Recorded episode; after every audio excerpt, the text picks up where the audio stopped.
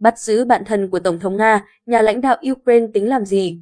Cơ quan tình báo Ukraine đã bắt giữ chính trị gia đối lập của nước này Viktor Medvedchuk, cũng là nhà tài phiệt, luật sư và được xem là một trong những người bạn thân thiết nhất của Tổng thống Nga Vladimir Putin ở Ukraine.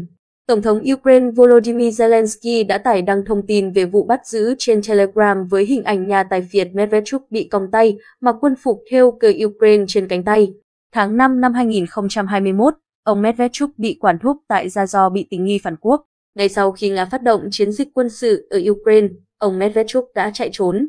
Chính trị gia đối lập Medvedchuk, 67 tuổi, là một trong những người giàu nhất Ukraine, cũng là lãnh đạo đảng hồi đối lập vì sự sống. Ông coi ông chủ điện Kremlin là một trong những người bạn của mình và nói rằng Tổng thống Putin là cha đỡ đầu cho cô con gái út của ông. Ngày 13 tháng 4, Tổng thống Ukraine Volodymyr Zelensky đã đề nghị Nga tiến hành trao đổi tù nhân. Trong một bài phát biểu bằng video đăng trên Telegram, ông Zelensky nói, tôi đề xuất với Moscow đổi người của các bạn lấy các chàng trai và cô gái của chúng tôi đang bị giam cầm ở Nga. Và ông Medvedchuk có thể là một lựa chọn cho các bạn. Theo AFP, TASS,